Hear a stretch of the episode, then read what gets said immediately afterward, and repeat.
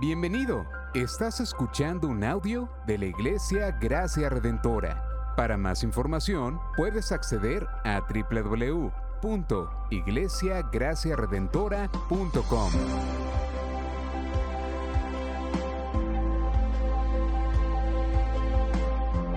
En la exposición de la palabra, el pastor Xavier Torrado.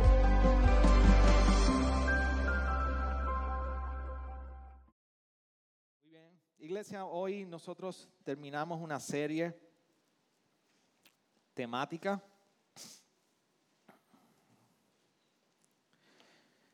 Saben que los que son, ya nos han seguido, son parte de, los miembros de esta iglesia, recorremos expositivamente la Biblia. A los que están aquí de visita por primera vez o segunda vez, bienvenidos. Mi nombre es Xavier Torrado, uno de los ancianos pastores de esta iglesia y es un gozo tenerles hoy con nosotros en medio nuestro. Nosotros hemos hecho un- una transición hasta nuestra próxima serie expositiva, que va a ser el libro de Salmos. Siempre pasamos todos los veranos estudiando y exponiendo los libros de Salmos. Y terminamos Éxodo. Y ahora entre esa transición siempre aprovechamos para dirigirnos a la iglesia en alguna serie corta temática.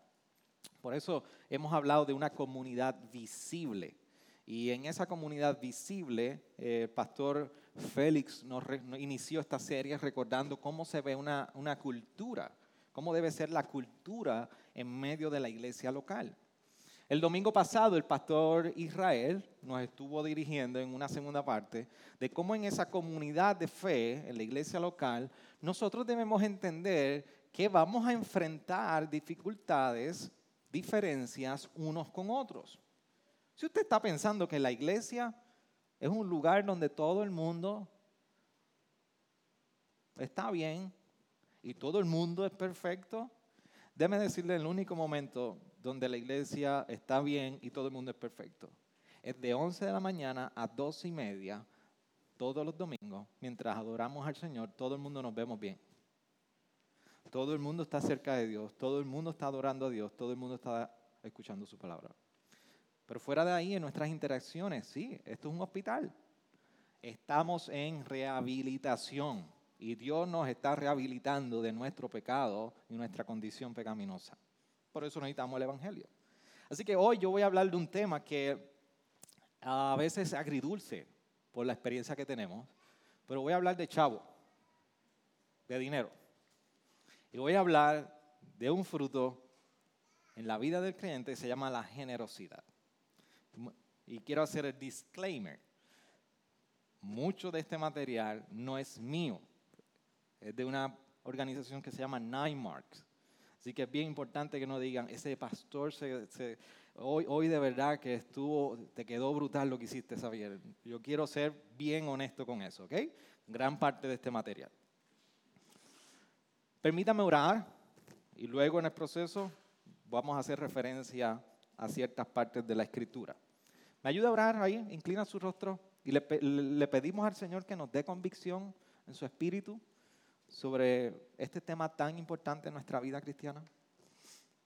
Señor, venimos nuevamente delante de ti. En esta ocasión queremos poner nuestra vida delante de ti a la luz de tu palabra para que seamos escudriñados, seamos confrontados, seamos animados a vivir de una manera digna delante de ti, que te glorifique, pero que a la misma vez, Señor, podamos ser recordados que no hay manera de vivir delante de ti de una manera que te podamos glorificar por nuestras propias fuerzas. Es solamente en el poder de tu evangelio y por la obra de tu Espíritu Santo que ha venido a morar en nosotros, somos empoderados, fortalecidos y hemos sido redimidos para vivir como luz y sal en este mundo. Y hemos sido animados, hemos sido fo- fortalecidos, hemos sido transformados para vivir y perseguir las buenas obras delante de ti. Por eso ayúdanos a perseguir este tema de la generosidad delante de tu escritura, de una manera que te glorifique, de una manera, Señor, que descansemos en fe en ti y no en nuestras capacidades profesionales, no en nuestra capacidad de ingreso, no en nuestra capacidad de lo que perseguimos. Yo te pido que tú rompas nuestros corazones. Yo te pido que tú destruyas el pecado en nosotros Yo te ruego que tú, Señor, como hacía el alfarero, rompe la vasija y la hace de nuevo. Señor, que tú rompas todo paradigma, todo molde que nos ha llevado a acercarnos a nuestras finanzas de una manera errónea una manera que no es bíblica ni te glorifica. En tu nombre oramos, Señor. Amén. Amén. Así que esta tercera parte y última parte antes de entrar a la serie de Salmos de Lamento la próxima semana. Hoy nosotros queremos hablar de una comunidad visible, cómo se ve esa comunidad en el tema particularmente de la generosidad. ¿Y esta, por qué es importante? ¿Por qué para la pastoral fue importante incluir en la dieta bíblica de los domingos un sermón, una serie de sermones sobre la generosidad? Sobre cómo se ve la cultura en medio de nosotros, cómo es la cultura de la iglesia de los unos a los otros, por qué debemos entender cómo enfrentar las dificultades y diferencias que nosotros podemos tener entre nosotros y perseguir la paz, y ahora se están metiendo en los bolsillos. Ahora se están metiendo en mi cartera, hablarme de la cartera. Bueno, yo no sé si ha tenido la experiencia, pero me imagino que gran parte de ustedes eh, con el asunto de las llaves del auto o de la casa. En ocasiones, y les voy a, poner de ejemplo cuál es la situación en particular, yo sé que recién he tenido las llaves en mi mano y me encuentro al minuto buscando dónde es que están. ¿Dónde están las llaves? Yo apenas las tenía en mi mano. Y si es como usted, si usted es como yo que le sucedió hace poco, y a los que han ido a mi casa, saben que yo vivo en un apartamento, walk-up de tres pisos. No hay ascensor. Así que me levanto, salgo hacia la oficina y me encuentro que no, no tengo cartera. Así que yo estoy seguro que cogí la cartera. Estoy sumamente seguro que cogí la cartera. Y rebusco y rebusco. Y llego al carro, no hay cartera. Y sabes lo que tuve que hacer, ¿verdad? Subí patitas para que te quiero nuevamente, los tres pisos por escalera, glorificando al Señor. Y llego a mi escritorio en casa y no está la cartera. ¿Y sabe qué sucedió? Me acordé dónde estaba la cartera. Estaba abajo en el carro. Y con glorificando al Señor, bajé la escalera y encontré la cartera. Y así nos sucede una y otra vez. Recuerdo haber tenido esto encima, no sé qué lo hice, pero lo tenía. La serie, la generosidad y todo lo que hemos hablado en los pasados domingos, a veces nos puede suceder igual. Sabemos que hay ciertas verdades que nos corresponden a todos como creyentes y como iglesia, pero no sabemos dónde la hemos perdido. No sabemos dónde están. Y una de las cosas que nosotros queremos en esta serie es que nosotros nos aseguremos que cuando salgamos de este lugar, digamos, estas verdades las tengo. No se me quedaron allá afuera. Estas verdades son importantes tenerlas. Dame prestar más atención en mi vida. Estas verdades las he olvidado y realmente son parte de la naturaleza del creyente. Y más de la generosidad y el dinero, y en el aspecto de generosidad, y muchos de ustedes, yo sé por el background de dónde vienen, vienen posiblemente con PTSD, un síndrome postraumático. Pero, pero no podemos tomar el otro, el otro, el otro ah, rango, otro extremo, de que olvidemos que esto es una verdad que necesitamos hablar. Y, posiblemente me estoy, y me estoy adelantando, ya se, se rompió el bosquejo. El Evangelio de la Prosperidad ha hecho tanto daño en nuestro país que a nosotros los que queremos que estar bíblicamente seguros de cómo hacemos las cosas nos ha hecho daño también. Porque mientras unos han afirmado en exceso de proporción y fuera de los términos bíblicos lo que es la generosidad o el dinero, por otra parte la respuesta ha sido no hablemos de eso. Fo, fochi no huele bien, apesta todo lo que me hables de dinero. Y hay varias cosas que nosotros no podemos ignorar de la era que tú y yo vivimos. Porque mientras en la respuesta a la problemática y en la problemática que ha existido en los últimos 10, 20 años dentro de la iglesia evangélica, lamentablemente, la sociedad sigue corriendo, la cultura y la sociedad sigue progresando y tú y yo somos más moldeados por la, la sociedad y la cultura que nos ha rodeado que por lo que la Biblia está diciendo o ha dicho.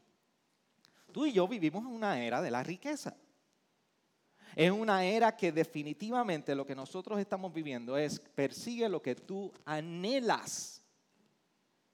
Persigue lo que tú anhelas, aunque esto represente sacrificio. Nosotros estamos dispuestos a sacrificar nuestras vidas por aquellas cosas que tú y yo anhelamos.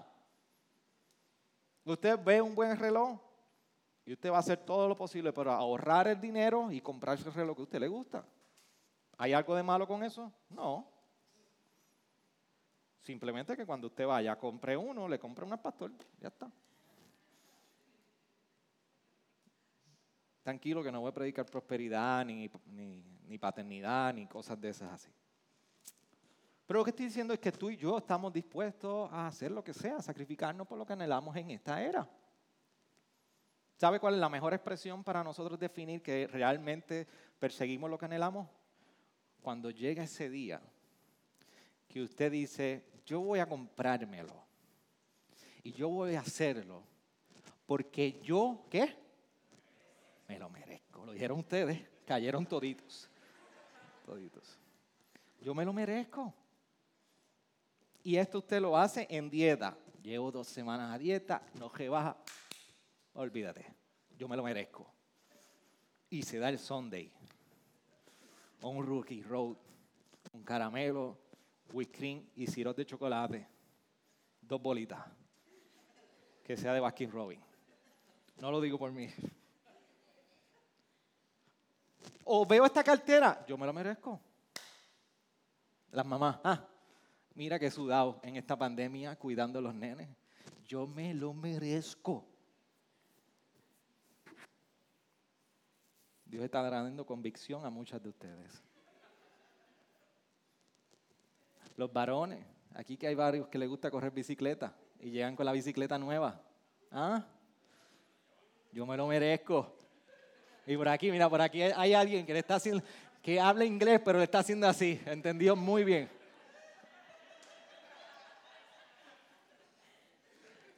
Yo me lo merezco.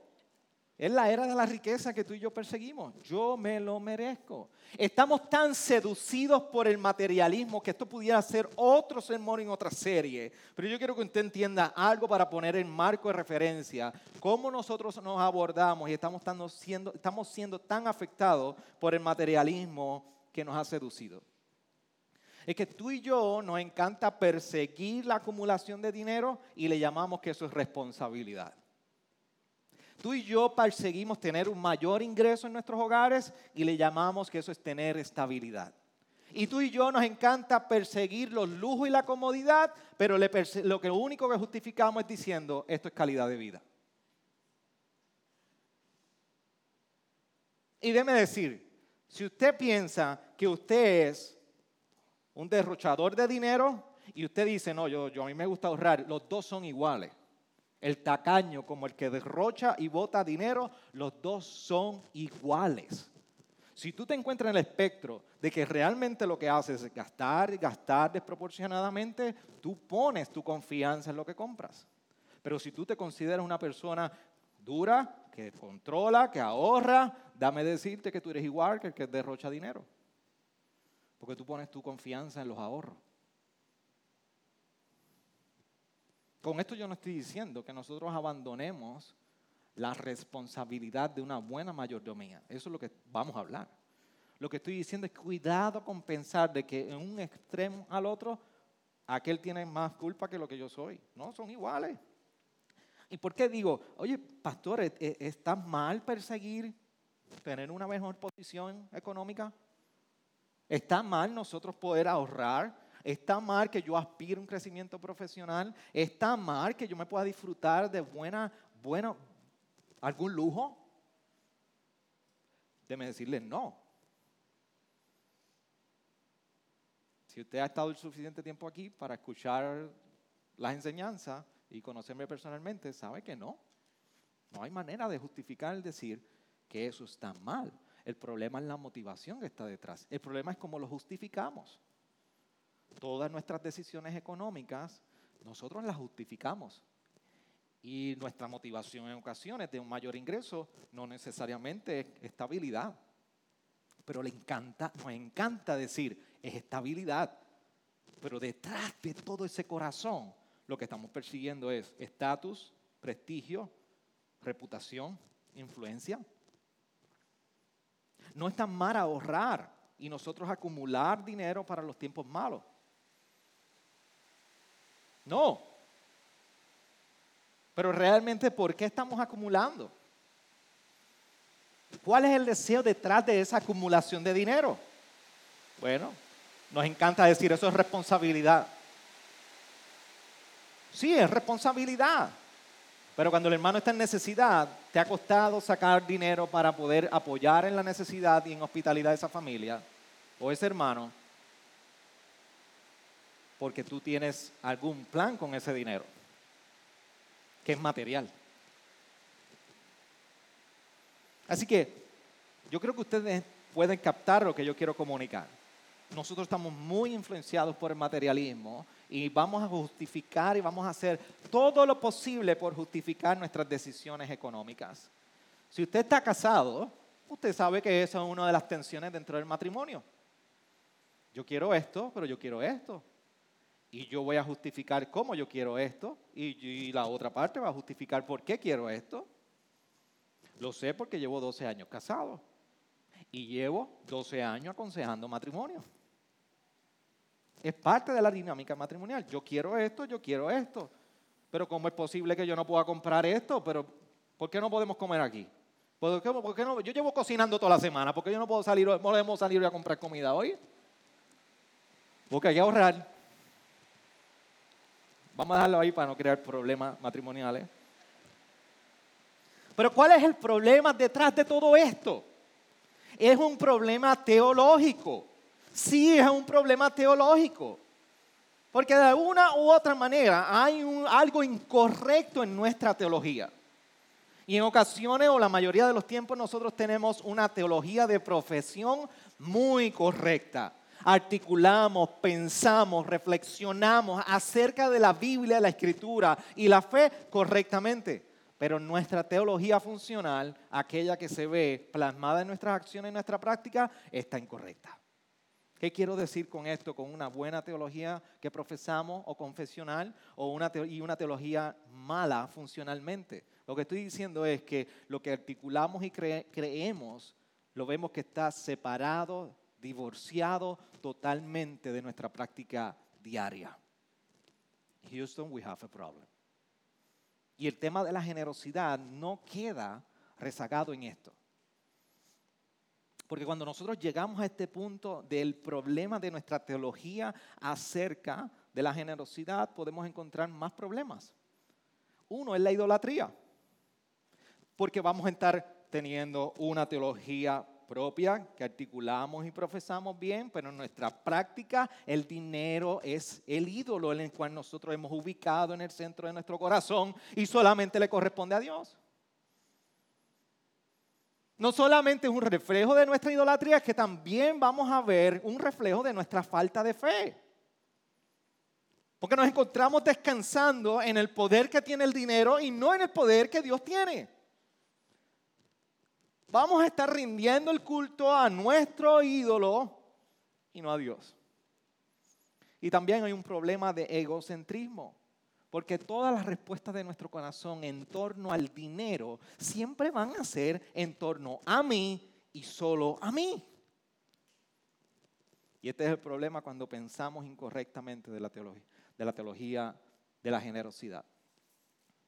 En nuestros pasados, pasadas décadas, la teología de la prosperidad ha sido una contraparte igual en este defecto.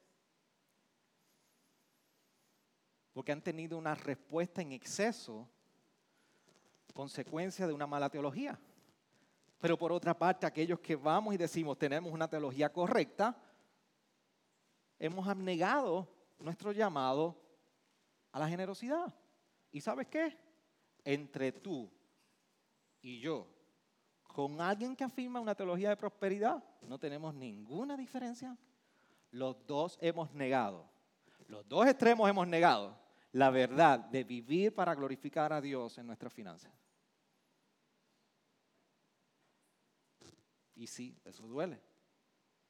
Entonces, ¿qué debemos comprender acerca del dinero? Esa es una respuesta inicial que yo quiero ir con ustedes. En Mateo 25, yo no voy a hacer una exposición de Mateo 25, pero quiero hacer referencia a Mateo 25, del verso 14 al 30. Jesús en un momento que está hablando en parábolas y está hablando en un momento sobre principalmente la mayordomía, el manejo, los tiempos, cómo aprovechamos el tiempo y apuntando a su venida, ¿De acuerdo a la parábola de las diez vírgenes? ¿Cómo estás preparándote para ese encuentro con el esposo? Él luego en el verso 14 comienza a hacer la parábola de los talentos. Y dice, porque el reino de los cielos es como un hombre que al emprender un viaje llamó a sus siervos y les encomendó sus bienes. Y a uno le, le, dio cinco talentos, a otros dos y al otro uno, a cada uno conforme a su capacidad. Y se fue de viaje. El que había recibido los cinco talentos enseguida fue y negoció con ellos y ganó otros cinco talentos. Asimismo, el que había recibido los dos talentos ganó otros dos. Pero el que había recibido uno fue y cavó en la tierra y escondió el dinero de su señor. Después de mucho tiempo vino el señor de aquellos siervos y arregló cuenta con ellos. Y llegando el que había recibido los cinco talentos, trajo otros cinco talentos diciendo, Señor, me entregaste cinco talentos. Mira, he ganado otros cinco talentos. Su señor le dijo, bien, siervo bueno y fiel, en lo poco fuiste fiel, sobre mucho te pondré. Entra en el gozo de tu señor. Llegando también el de los dos talentos, dijo, Señor, me entregaste dos talentos. Mira, he ganado otros dos talentos. Su señor le dijo, bien, siervo bueno y fiel, en lo poco fuiste fiel, sobre mucho te pondré. Entra en el gozo de tu Señor. Pero llegando también, el que había recibido un talento dijo, Señor, yo sabía que eres un hombre duro, que ciegas donde no sembraste y recoges donde no esparciste. Y tuve miedo y fui y escondí tu talento en la tierra. Mira, aquí tienes lo que es tuyo. Pero su señor respondió y le dijo, siervo malo y perezoso, ¿sabías que ciego donde no sembré y que recojo donde no esparcí? Debías entonces haber puesto mi dinero en el banco y al llegar yo hubiera recibido mi dinero con intereses. Por tanto, quitarle el talento y dádselo al que tiene los diez talentos. Porque todo el que tiene más se le dará y tendrá en abundancia. Pero el que no tiene, aún lo que tiene se le quitará. Y al siervo inútil echadlo en las tinieblas de afuera, allí será el llanto y crujir de dientes.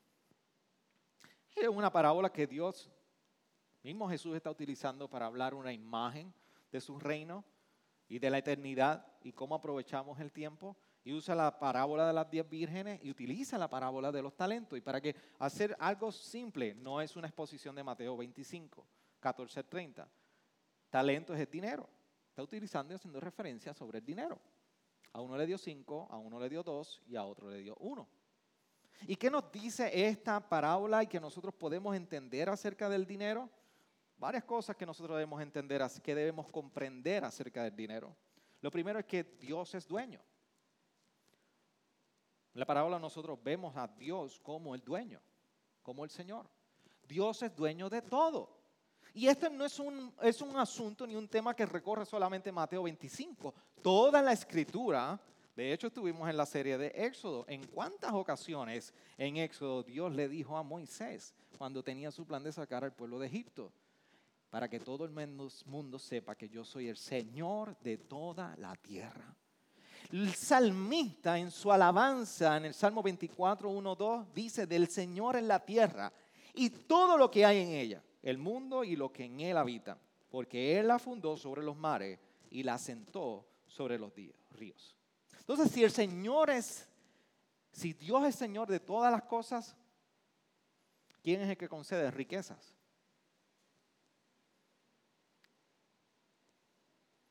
¿Quién es el que ha concedido tu ingreso? Hace un tiempo Neisha y yo íbamos en el carro y dábamos gracias al Señor porque nos recordamos cuando estábamos recién casados. Y estábamos recordando el tiempo cuando trabajábamos y lo que hacíamos con aquella cantidad de dinero recién casados y decimos, wow, ¿cómo lo hicimos? Porque ahora nosotros pensamos en esa cantidad y decimos, no podríamos vivir. Pero ¿cómo lo hicimos? ¿Quién te ha dado lo que tienes hoy? ¿Quién te ha, venido a suplir la abundancia, en la escasez? todo lo que tú tienes hoy, ¿de dónde ha procedido? Bueno, de que Dios es el Señor de todas las cosas. Mira cómo Pablo lo expresa a la iglesia de Corintios, capítulo 4, versículo 7, cuando dice, porque ¿quién te distingue? ¿Qué tienes que no recibisteis? Es una pregunta retórica. Dime de lo que tienes algo que no haya sido porque lo has recibido. Y hablamos de nuestro trabajo, hablamos de nuestras finanzas como si fuera algo que tú y yo hemos conseguido. Dios soberano es quien ha dado todo y da riquezas. Pero no solamente esto, que de la parábola podemos ser recordados que nosotros somos sus siervos.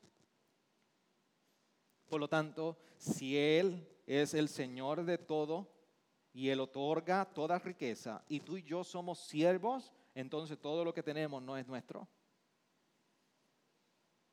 Todo lo que tú y yo tenemos no es nuestro. Tú y yo no somos dueños de lo que tenemos, ni de tus hijos. Tú no eres dueño, tú tienes que entender eso. No soy dueño de todo lo que tengo. Este era el problema del joven rico en Lucas 18. Cuando fue con toda su riqueza y le dijo a mismo Jesús, hey, yo he seguido los mandamientos, yo he obedecido, yo he practicado la ley. Y Jesús le dijo, qué bueno, pero te falta algo. Vende todo lo que tienes y entrégaselo a los pobres. Ay, no. No, ya es el momento donde llegó el joven rico y dijo, tú eres el Señor, pero no de todo, no todo lo que yo tengo. Esta parte es mía. Y eso es lo que estaba haciendo Jesús, confrontando. Ah, ¿de verdad has seguido la ley? Quiero ver si de verdad lo que tienes es mío.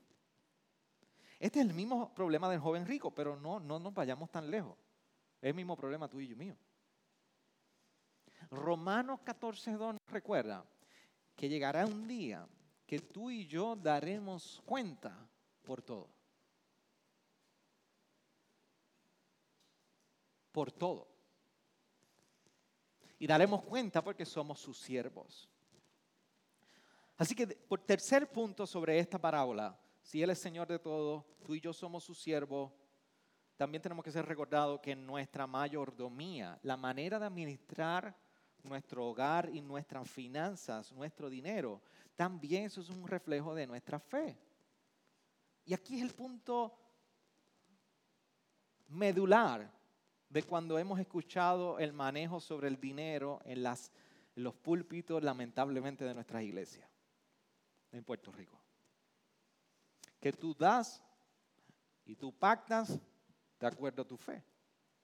Y que tú das a manera de tu fe.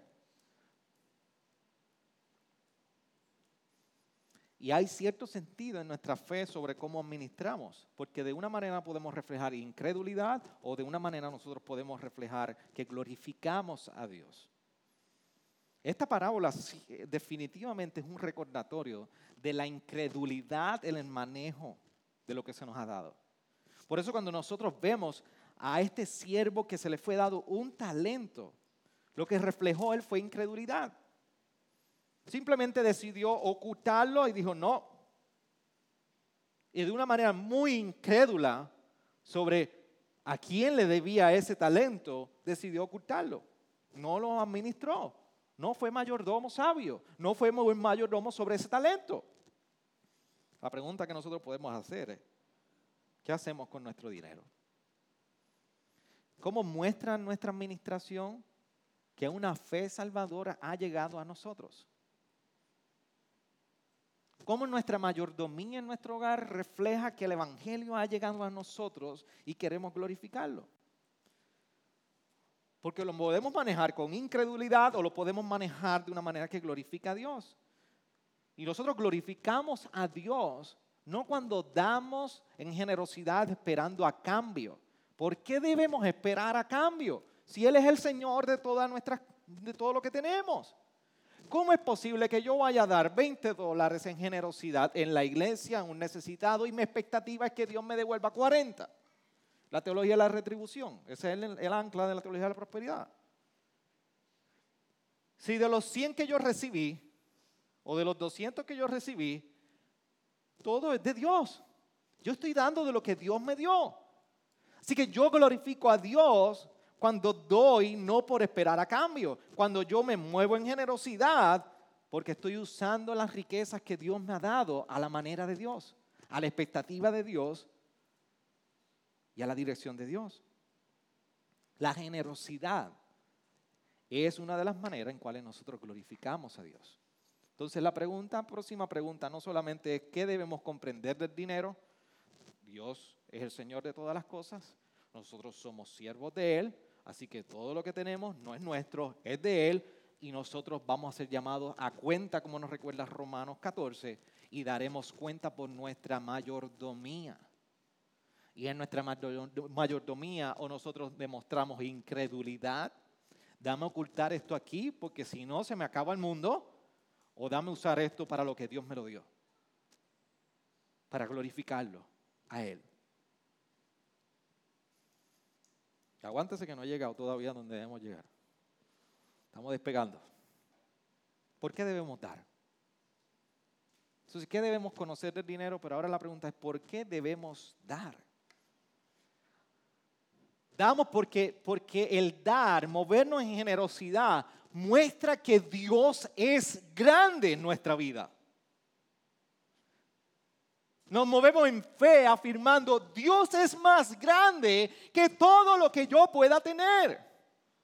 Mira qué hermoso como el autor de Hebreos, en el capítulo 11, verso 26, hace referencia a Moisés y le, le atribuye lo siguiente, diciendo, considerando que Moisés consideró como mayores riquezas el oprobio de Cristo que los tesoros de Egipto. Porque tenía la, mirada, tenía la mirada puesta en la recompensa. Movernos en generosidad es un recordatorio de que no ponemos nuestra mirada en los tesoros terrenales, sino que hay un premio superior, supremo y mayor que trasciende toda realidad entre oro y plata que nosotros vivimos. Por eso administrar y movernos en generosidad y cómo nosotros administramos nuestro dinero es un reflejo de cuán grande es Dios para nosotros.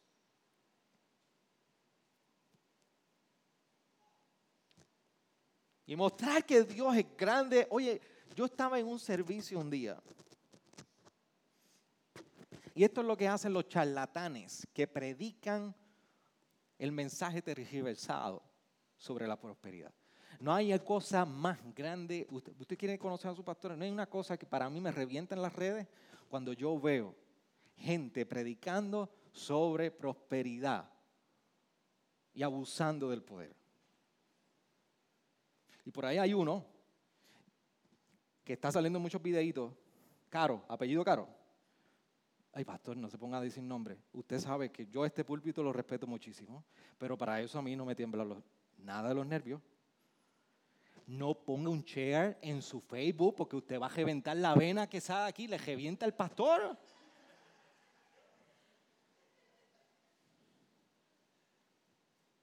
Y están haciendo con los coritos, eso no es el problema. Escucho estos predicadores cómo comienzan con buenas intenciones y terminan hablando de pactar con Dios con su dinero. Iglesia, ¿Sabe por qué nos debe doler? ¿Por qué debemos ser intencional confrontando esta, esta, esta mala teología? Porque está destruyendo la fe en nuestras congregaciones. Usted sabe que el mayor, uno de los principales problemas que causa divorcio en los matrimonios ¿Es el dinero? ¿Las crisis económicas? Usted sabe que yo sé de casos que fueron, hipotecaron, hicieron préstamos porque los pastores le pidieron que hicieran préstamos para ponerse al día con los diezmos y ofrendas. Yo estuve en servicios donde yo vi gente entregando su cheque de quincena completo para la ofrenda y que no sabían cómo vivir al otro día. usted no piensa que yo estoy aquí y me siento en esa computadora de, de espectador yo, yo conozco de adentro. Por eso a mí no me tiembla decir los nombres. Y a usted y a mí no nos debe temblar señalar con gracia, con testimonio del Evangelio, cuando nosotros vemos que un hermano está en ese error. Una cosa es nosotros vernos como contenciosos, pero no se equivoque, nosotros contendemos por la fe y Judas sí nos recuerda eso. La característica del creyente no es contencioso, pero sí, debemos estar con la espada en una mano contendiendo en un momento dado.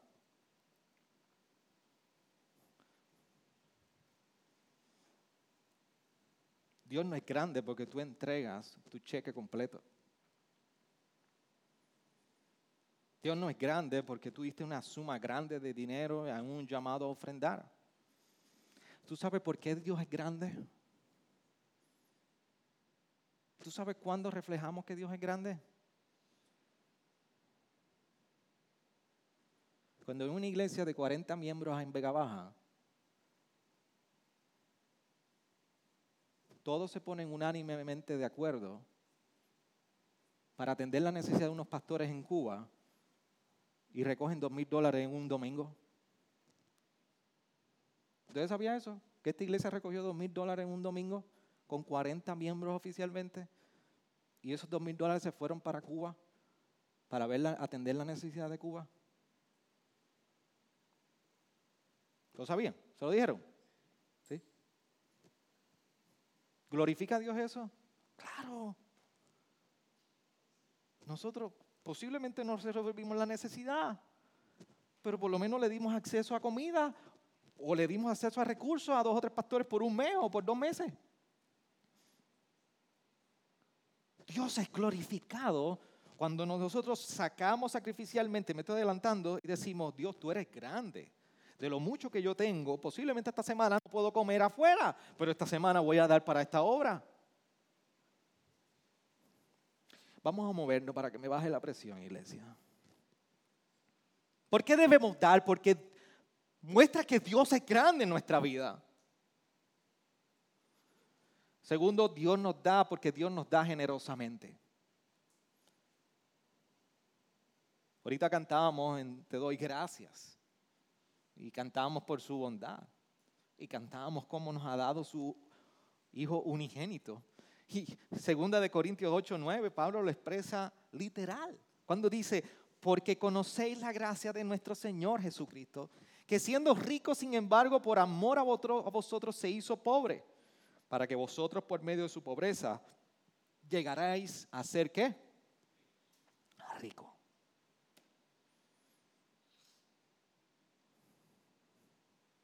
Para que llegue a ser rico.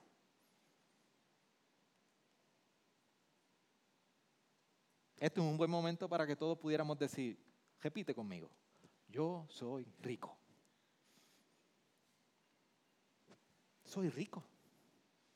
No hay mayor riqueza que tú debas aspirar. Y lo mejor de esta riqueza es que no, que no se desvanece. Lo mejor de esta riqueza es que está preservada, esperando por la gloria de nuestra resurrección, o sea que Cristo venga antes, donde moraremos con Él todos los días. Lo mejor de esta riqueza es que no se desvanece.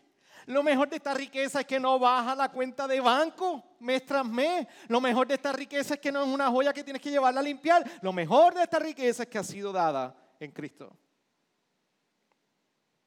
¿Qué mayor acto de generosidad que entregar a su Hijo por ti y por mí?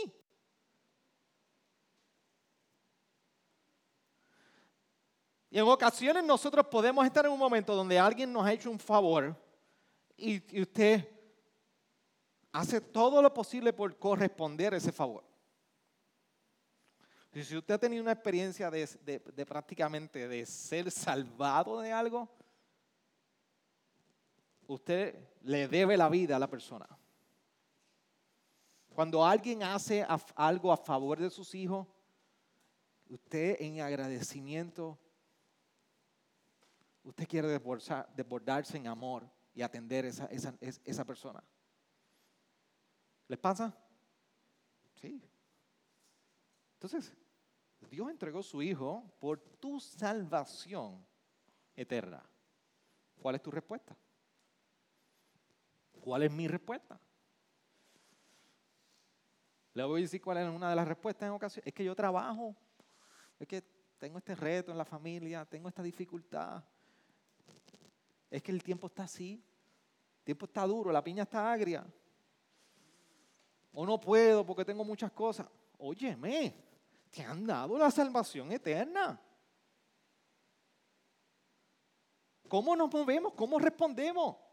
Aún en nuestros bolsillos. La piña está agria, está bien. Sí, está agria. No puedes dar el dólar que dabas antes, pero puedes dar la peseta. Dala. Dios sigue siendo fiel. No, no olvidemos que nuestra generosidad no es basada en una cantidad en específico. Voy a hablar sobre esto. Es que Dios nos ha sido generoso con nosotros. La generosidad debemos de dar porque nos mueve en piedad. En Mateo 6, 21 somos recordados que donde está nuestro tesoro, allí también está nuestro qué? Nuestro corazón. Por lo tanto, cuando nosotros damos y somos generosos, nos estamos moviendo en prioridades, establecemos prioridades en nuestra vida. Donde esté nuestro tesoro, allí está nuestro corazón. Y esto es un reflejo de nuestras prioridades. Cuando nosotros damos, somos recordados que todo le pertenece a Él y no a nosotros yo no sé si usted es el único, yo soy el único, pero yo llego aquí cuando voy a ofrendar a la iglesia, yo digo, ok, espérate, a mí me pasa. Eh, esta semana estos gastos, y espérate, pastor, tú vas a predicar y tú eres recordado de que el Señor es todo. esto es una responsabilidad. Cuando damos, nos animamos a alabar a Dios Segunda de Corintios 9:12 ha sido un recordatorio en esta iglesia cada vez que recogemos la ofrenda cuando decimos que ha sobreabundado en acciones de gracia. Que nuestra generosidad no solamente atiende necesidades, es un acto de gratitud al Señor por todo lo que nos ha dado. Así que no solamente queremos comprender qué dice la Biblia acerca del dinero, no solamente debemos comprender por qué debemos dar, también qué deberían dar los cristianos tú y yo como creyentes, ¿qué debemos dar? Bueno, si Dios es todo, es dueño de todo, le debemos dar todo. Mire algunos versos bíblicos importantes. Romanos 12.1, por consiguiente, hermanos, os ruego por la misericordia de Dios que presentáis vuestros cuerpos como sacrificio vivo y santo y aceptable a Dios, que es vuestro culto racional. Todo nuestro ser debemos entregarlo en generosidad. Andad sabiamente para con los de afuera, aprovechando bien el tiempo. Colosenses 4:5. Nuestro tiempo también. Primera de Corintios 10:31. Entonces ya sea que comáis, que bebáis o que hagáis cualquier otra cosa, hacerlo todo para la gloria de Dios. Todo, todo nos corresponde darlo para la gloria del Señor. Nuestro tiempo, nuestras finanzas, nuestro físico, todo. Ahora no venga ahorita y me diga, pastor, te doy todo mi cuerpo para el almuerzo. Para que me invitas a comer. Pero ¿qué, ¿qué tal en cuanto a las finanzas y las ofrendas? Bueno, ¿en qué consiste diezmar u ofrendar? ¿Por qué le llamamos generosidad de este lado de la cruz? En el Antiguo Testamento se conoce el diezmo. Y el diezmo lo que significa es que es una décima parte de algo. Así que se habla de diezmar y dar una décima parte de un total. De 100 son 10, de 1000 son 100 y así. En el Antiguo Testamento el diezmo no es tan sencillo como mucha gente a veces lo presenta. El diezmo era en muchas cosas aplicadas. Por ejemplo, en Levítico 27 nosotros vemos que se diezmaba sobre la producción y los rebaños. En Deuteronomio 12 y el capítulo 14 se nos habla también de que se separaba una décima parte de esa producción y el rebaño para que el pueblo se lo comiera en el santuario. Era una décima parte que solamente la podían consumir en el lugar de la presencia del Señor en la reunión. En Deuteronomio 14 se nos recuerda que cada tercer año una décima parte iba a los levitas, a los extranjeros, a las viudas, a los huérfanos. Y en Éxodo 30 somos recordados que también había un impuesto para el templo y había unas ofrendas voluntarias. Así que el diezmo era mucho más del 10% en diferentes partes. Era como un impuesto estatal. Así que lo que se veía en el Antiguo Testamento como diezmo no es tan sencillo. Sin embargo, cuando nosotros nos movemos al Nuevo Testamento, nosotros vemos que no se ordena un 10%. Dice, pastor, pero yo he venido de una tradición donde se dice que tiene que diezmar. Bueno, es bueno, si usted quiere llamarle diezmo, llámele diezmo. Ahora, ¿qué voy a explicar? El 10% no está en el, en el Nuevo Testamento. Y esto es de mucha controversia porque incluso yo también he conocido personas que me han dicho, yo no tengo que ofrendar porque la ofrenda en el Nuevo Testamento a mí no se me requiere un 10%. Es correcto, pero no olvidemos lo siguiente el principio de generosidad no ha sido abolido en el Nuevo Testamento. El principio de dar, incluso, no se limita al 10%. ¿Por qué? Porque cuando nosotros vamos a, a, 1 Corintios, capítulo 16, versos 2, mira cómo Pablo está exhortando a la iglesia local en Corinto y le dice que el primer día de la semana, cada uno de vosotros aparte y guarde según haya prosperado para que vaya, para que cuando yo vaya no se recojan entonces ofrendas. ¿Sabe lo que está exhortando Pablo en ese momento dado? Que la generosidad y la ofrenda sea basado en qué? A los ingresos. Que cada uno de vosotros aparte y guarde según haya prosperado no es un 10%, es conforme a tus ingresos.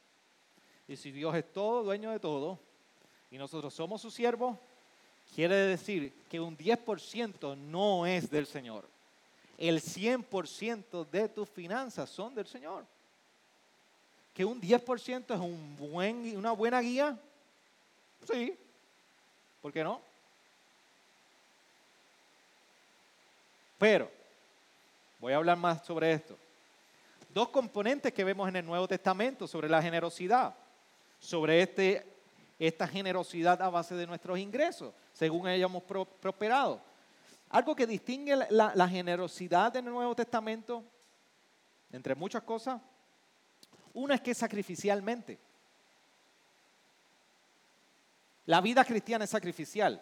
En Mateo 16, se nos recuerda en el versículo 24 que Jesús haciendo un llamado al que quiere ser discípulo, una de las cosas que estaba expresando es, si alguien quiere venir en pos de mí, niéguese a sí mismo, tome su cruz y sígame. La vida cristiana es sacrificial.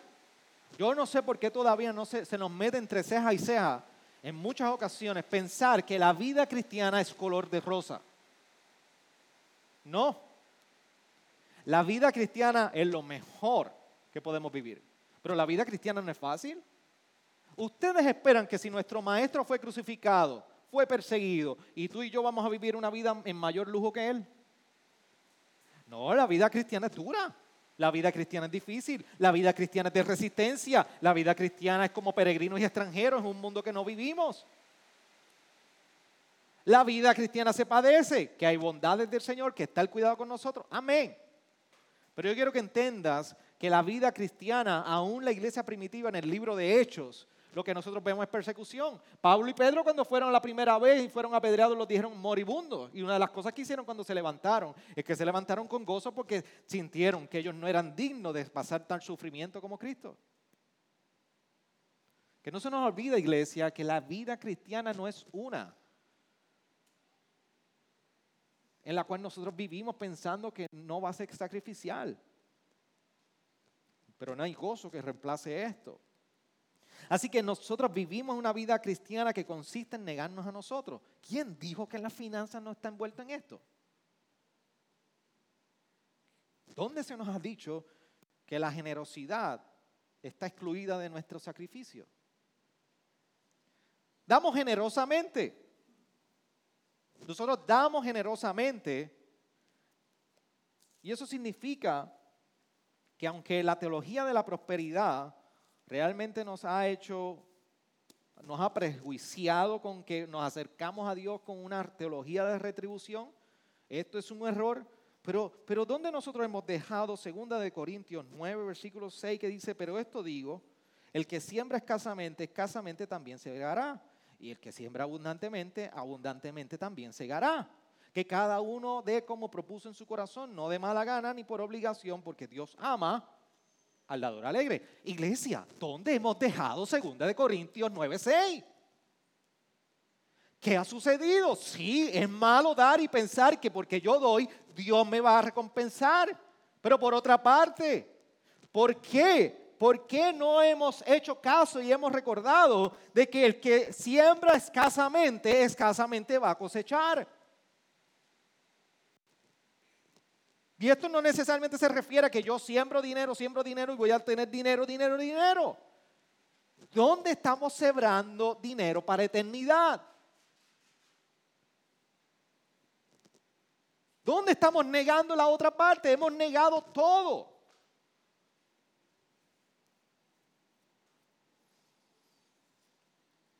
La teología de la prosperidad nos ha llevado a este gran error, movernos a un extremo no saludable ni bíblico. En inglés hay un dicho que dice que no, hay bebé en esa, en esa bañera, ¿verdad? There is no baby in that water top. ¿Ese es el dicho? ¿No? ¿Cómo? Oh, pero ustedes son los americanos aquí. Dios, yo te lo recuerdo ahorita. Hay un dicho en inglés haciendo referencia a una bañera que tiras el agua y dice, ahí no hay bebé y te llevaste el bebé. ¿Cómo es? Ok, eso mismo. Eso nos ha hecho la teología de prosperidad. No, no, no, no, ahí no hay manera de ver prosperidad en nuestra vida. Hay prosperidad. Cuando el creyente maneja de una manera que glorifica a Dios, Dios prospera. Y Dios prospera como? Que puede edificar en la fe al que recibe. Y sabes qué? También Dios puede prosperar nuestros bolsillos porque ha visto que lo que ha dado se ha usado correctamente. ¿No se recuerdan quién de la parábola del talento, el que tenía cinco, qué le pasó el que dio uno, que tenía uno y lo guardó? ¿A quién se lo dieron? A que ya había tenido cinco. Yo quiero ser hallado fiel.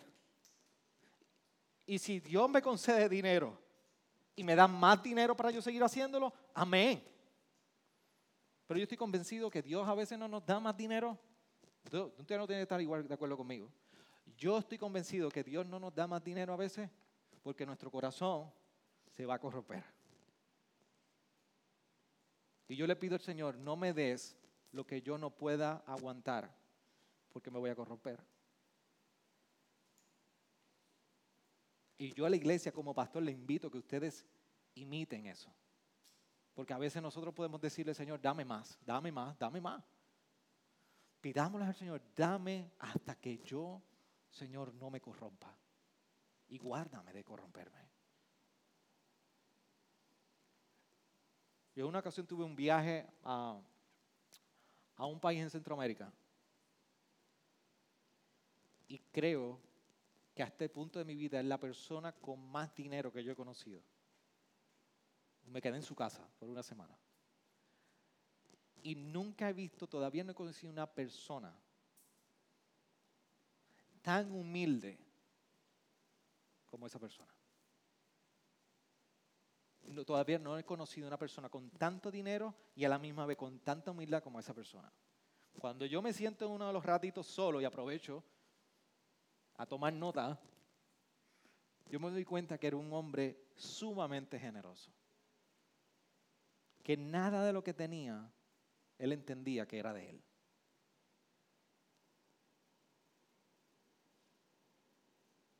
¿Qué ha sucedido en nuestras vidas que pensar que, que ser generoso no es parte de nuestro llamado como creyente? Y para ir cerrando, ¿dónde, pastor, debemos dar?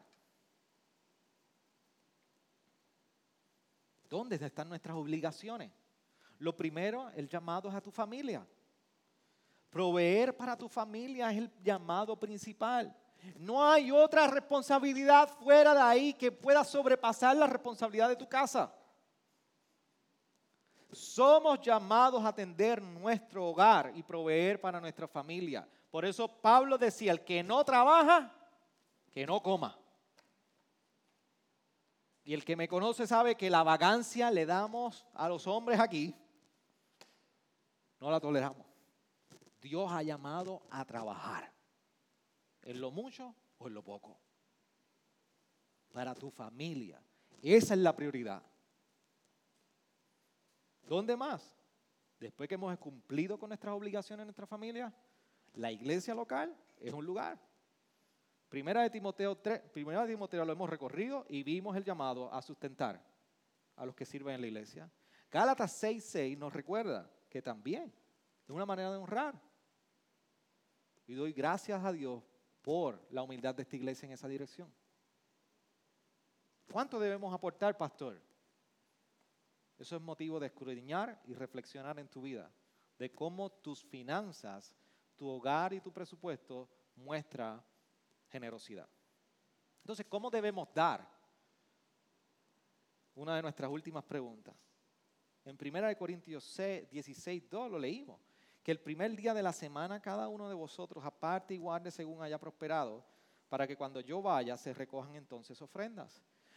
no se recojan ofrendas. ¿Qué está diciendo Pablo? Miren, ofrenden con regularidad, muévanse en generosidad con, con regularidad, para que cuando yo vaya no tenga que estar recogiéndose.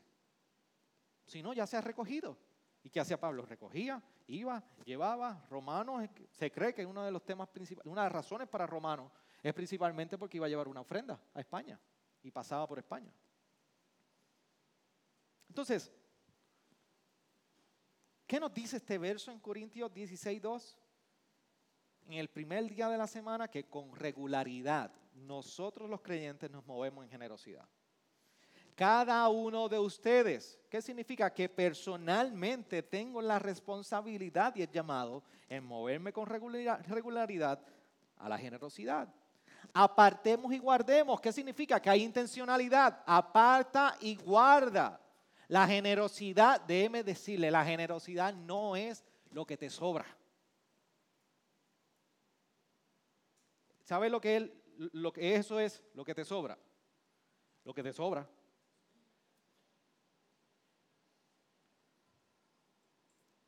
La generosidad es que tú intencionalmente separas y guardas para la obra. ¿Cómo tú sabes si tú eres intencional? Una, si tienes un presupuesto. Y si dentro de ese presupuesto tu ofrenda de generosidad está incluido. Conforme a sus ingresos. ¿Qué significa? Que es progresivamente. Nos movemos y vemos cómo me muevo cada día más en generosidad, cómo me muevo cada día más en generosidad, cómo me muevo cada día más en generosidad abundantemente. A tal punto que Pablo no tenía que ir a recoger ofrendas cuando ellos habían recogido. Así que se da en abundancia, sacrificialmente. Y déme decirle que un principio importante que damos privadamente. La generosidad no es un llamado al creyente para nosotros estar como los pavos reales mencionando, diciendo, y hago el cheque de diezmo y hago así, y lo escribo para que otros vean.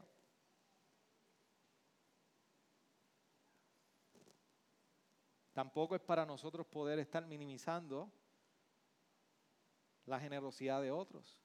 No se olviden que entre aquella viuda y los que estaban en el templo, ella dio mucho más que ellos porque dio todo lo que tenía.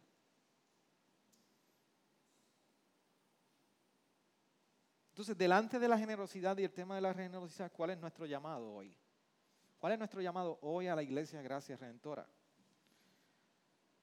Primero que nosotros debemos escudriñar nuestros corazones en esta tarde ya. Pablo nos recuerda, ah, entonces ya que sea hay que comáis o bebáis o hagáis otra cualquier otra cosa. Hacerlo todo para la gloria de Dios. Segunda de Corintios 9, nos recuerda que demos de tal manera como nos propusimos en el corazón, no de mala gana. Qué peligro en nosotros movernos en generosidad. Eso no es generosidad. Necesitamos escudriñar nuestros corazones y desenredar toda la seducción de materialismo que nosotros tenemos, que nos ha llevado a la idolatría, que nos ha llevado al egocentrismo y nos ha llevado a la falta de fe. La generosidad, iglesia, es parte de nuestra devoción en nuestra vida. Por eso yo no soy generoso para con la iglesia simplemente cuando estoy aquí. Cuando estoy aquí es más fácil. Gloria a Dios por eso. Pero moverme en generosidad es un asunto de nuestra vida diaria, de devoción. ¿Por qué? Porque en el Evangelio en el Evangelio se nos ha revelado la mayor generosidad que tú y yo podemos experimentar. Se nos entregó a su Hijo. ¿Y cómo no es de vivir generosamente como resultado de la obra de generosidad que Dios ha tenido para conmigo? Ayúdeme a orar. Que Dios nos ayude a escudriñar nuestros corazones en esta tarde. Señor, en esta tarde ya damos gracias por tu palabra. Mientras somos recordados de nuestra responsabilidad, somos confrontados con tu verdad y queremos vivir en fidelidad delante de ti, con corazones humildes, no llenos de egoísmo. Ay Señor, que podamos ser apercibidos en discernimiento, podamos responder a la necesidad Señor, cuídanos de que cuando rindamos cuenta nos percatemos que pasaron por delante de nosotros necesidades que pudimos suplir y pasaron épocas de nuestra vida donde pudimos ser generosos para con la obra y no hemos sido hallados fieles en ello. La generosidad hoy la reconocemos como parte integral, esencial y fundamental en nuestro testimonio por lo que ha sucedido en nuestros corazones que en el Evangelio hemos sido transformados.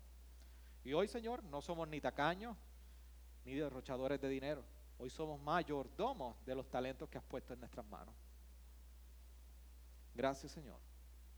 Te pido plena convicción en nuestras vidas. Amén. Gracias por sintonizarnos. Puedes encontrarnos en las diferentes plataformas de redes sociales, como también visitarnos a www.iglesiagraciaredentora.com.